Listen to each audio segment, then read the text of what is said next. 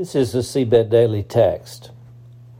Heaven on this side of heaven.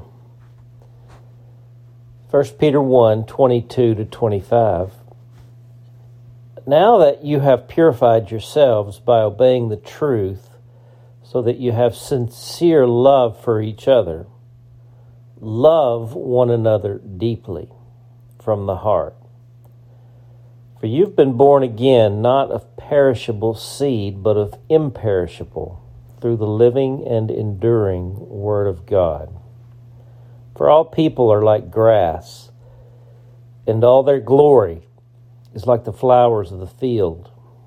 The grass withers, and the flower falls, but the Word of the Lord endures forever. And this is the word that was preached to you.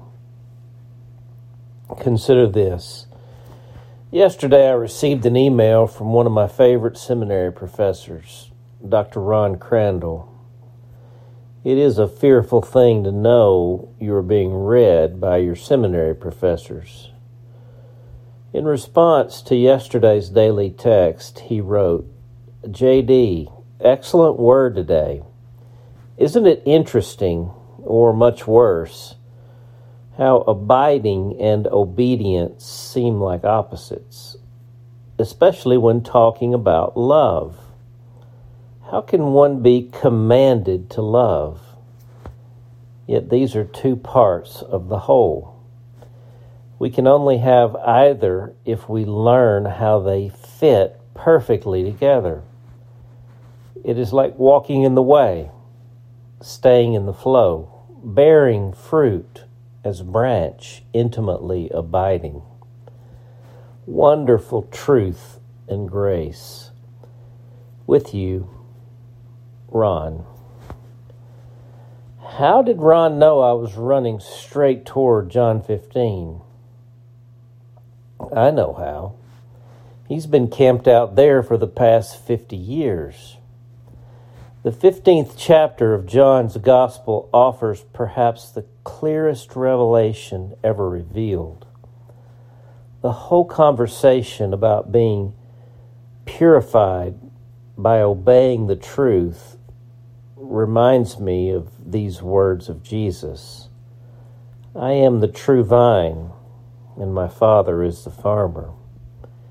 He cuts off every branch in me that bears no fruit, while every branch that does bear fruit, he prunes so that it will be even more fruitful. You are already clean because of the word I have spoken to you.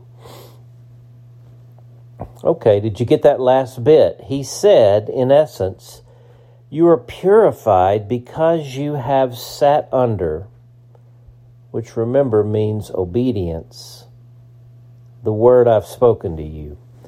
The word of God, by the Spirit of God, according to the love of God, prunes, purifies, cleans, and sets us free for a life of love that becomes so pure over time, it actually rises to the level of supernatural power. So, from obedience, or sitting under the truth of the Word of God comes purity of heart. And from purity of heart comes love for each other. Now that you have purified yourselves by obeying the truth, so that you have sincere love for each other, love one another deeply from the heart. My friends, this right here is the meaning of life. Love one another deeply from the heart with sincere love. Here's the fascinating part. The first use of the word love comes from the Greek term Philadelphia, which means brotherly love. The second use of the term love comes from the Greek term agape, which means, in essence, the pure love of God. This is exactly where Jesus is going. As the Father has loved me, so have I loved you. Now, abide in my love. If you obey my commands, you will abide in my love, just as I have obeyed my Father's commands and abide in his love.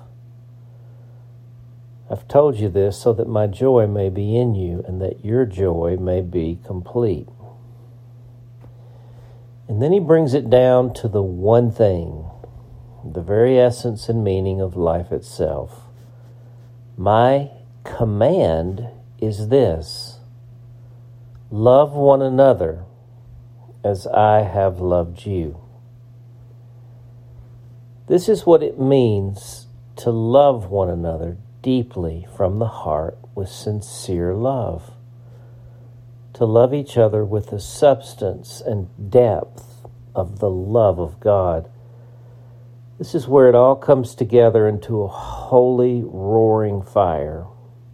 Pure heartedness, obedience to the truth, love, abiding, all of it Greater love has no one than this to lay down their life for their friends. This doesn't mean to die unless it comes to mean that. It means to release your grip on yourself and your self interest, so much so that you have forgotten yourself. It means to have a pure heart when human beings do this, people see God. Why? Because only God can do this. Blessed are the pure in heart, for they shall see God. And therein lies the whole point.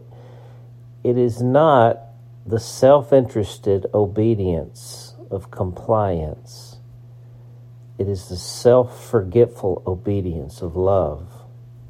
There's nothing more glorious on this side of heaven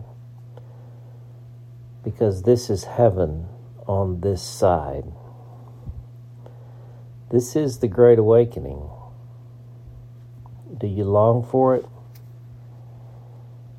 The prayer Jesus, you are the Messiah, the Son of the living God. You are the pure, unadulterated, unself interested love of God. Why do we think of love as so soft and squishy when it is the hardest core reality in the cosmos? Forgive me for making my faith about almost everything else but this one thing. I am overwhelmed by this. I don't know how to get there other than to simply abandon myself to you in love. And I can't even do that without your help. So have me, Jesus, all of me for all of you. Holy Spirit, move. Praying in Jesus' name. Amen. The question this was a real struggle for me to wrestle into words. Was it as clear as mud? Do you read me? Do you long for this? For the awakening, I'm J.D. Walt.